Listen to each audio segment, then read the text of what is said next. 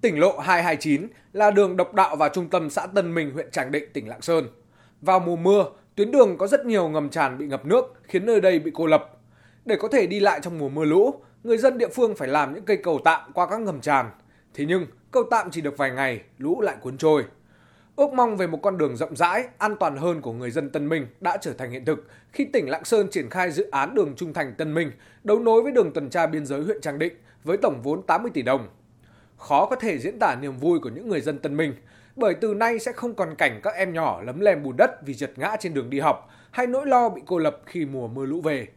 Bà Đinh Thị Oanh, Chủ tịch Ủy ban nhân dân xã Tân Minh, huyện Tràng Định cho biết: Rất là vui mừng, phấn khởi, ủng hộ đồng tình cao. Tôi đánh giá là cái công trình này hoàn thành đưa vào sử dụng ấy thì rất là thuận lợi cho bà con nhân dân ở đây phát triển kinh tế. Phải nói là so với trước thì là một bước là hoàn toàn thay đổi đấy, rất là hiệu quả.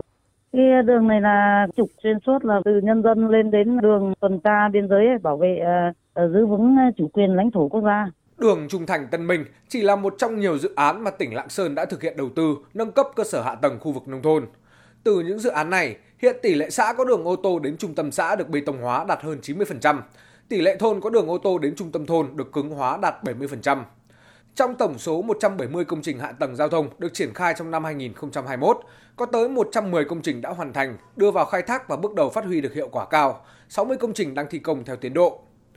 Các công trình giao thông trọng điểm tạo động lực phát triển kinh tế xã hội, đảm bảo quốc phòng an ninh của địa phương và cả vùng Đông Bắc cũng được tỉnh Lạng Sơn hết sức chú trọng. Riêng với tuyến cao tốc Bắc Giang-Lạng Sơn, tuyến đường có biệt danh là đường cao tốc cụt, bởi hiện nay khi hết cao tốc Bắc Giang-Lạng Sơn, các phương tiện phải chuyển sang đi thêm 30 km nữa trên quốc lộ 1A để tới được thành phố Lạng Sơn và thêm 43 km nữa nếu muốn tới cửa khẩu Hữu Nghị. Trước những lùm xùm gần đây xung quanh dự án tuyến cao tốc Hữu Nghị Chi Lăng, tỉnh Lạng Sơn đã nhiều lần khẳng định không có chuyện địa phương này gây khó khăn cho doanh nghiệp và làm chậm đến tiến độ triển khai dự án. Và lời nói đi đôi với việc làm khi tỉnh Lạng Sơn đang nỗ lực đẩy nhanh tiến độ dự án thành phần 2 đoạn Hữu Nghị Chi Lăng thuộc dự án cao tốc Bắc Giang Lạng Sơn, gồm cả đoạn tuyến kết nối cao tốc Hữu Nghị Chi Lăng với cửa khẩu Tân Thanh và cửa khẩu Cốc Nam, thực hiện giải phóng mặt bằng dự án tuyến cao tốc Đồng Đăng của tỉnh Lạng Sơn, Trà Lĩnh của tỉnh Cao Bằng, với quyết tâm hoàn thành tuyến cao tốc này trong năm 2023 như chỉ đạo của Thủ tướng Chính phủ. Tiến sĩ Khương Kim Tạo, nguyên Phó Chánh Văn phòng Ủy ban An toàn Giao thông Quốc gia nêu quan điểm: Đây là mạch máu chính trong cơ thể con người. Chúng ta hình dung như thế để thấy rằng cái tầm quan trọng đường cao tốc nâng cao năng lực vận chuyển hàng hóa cũng như là hành khách, cùng tạo nên một cái sự phát triển chung. Các cái địa phương cần phải nghiên cứu cách tỉ mỉ cái đặc điểm vận tải của các khu vực để chúng ta làm cái công tác quy hoạch sao cho phát huy được một cách hiệu quả nhất những cái đồng tiền mình chi phí ra, đầu tư vào con đường nào, cỡ bao nhiêu tiền, cái nào làm trước, cái nào làm sau, để tạo dựng nên các cái hệ thống hạ tầng nội bộ cũng như là các hệ thống đường liên kết. Ông Hà Minh Anh, Phó Giám đốc Ban Quản lý Dự án Đầu tư Xây dựng tỉnh Lạng Sơn cũng cho biết, các công trình giao thông trọng điểm gặp khó khăn vướng mắc trong giải phóng mặt bằng đều được tỉnh Lạng Sơn tập trung chỉ đạo tháo gỡ kịp thời. Việc mà đẩy nhanh tiến độ thực hiện các cái dự án trọng điểm ấy có ý nghĩa hết sức quan trọng đối với thúc đẩy phát triển kết cấu hạ tầng kinh tế xã hội, đồng thời là thu hút được các cái dự án đầu tư ngoài ngân sách. Cái sự phát triển của các cái cơ sở hạ tầng như là đường giao thông sẽ tạo điều kiện đi lại thuận lợi cho bà con tại các thôn bản. Những cái tuyến đấy nó kết nối giữa các cái tỉnh lân cận với cái khu vực cửa khẩu Hữu Nghị, cửa khẩu Tân Thanh để cái việc giao thương hàng hóa nó ngày càng phát triển. Một trong những nhiệm vụ trọng tâm Lạng Sơn đặt ra trong năm 2022 là đa dạng hóa các nguồn lực để tiếp tục phát triển kết cấu hạ tầng đồng bộ hiện đại, nhất là phát huy hình thức đối tác công tư tại các vùng khó khăn.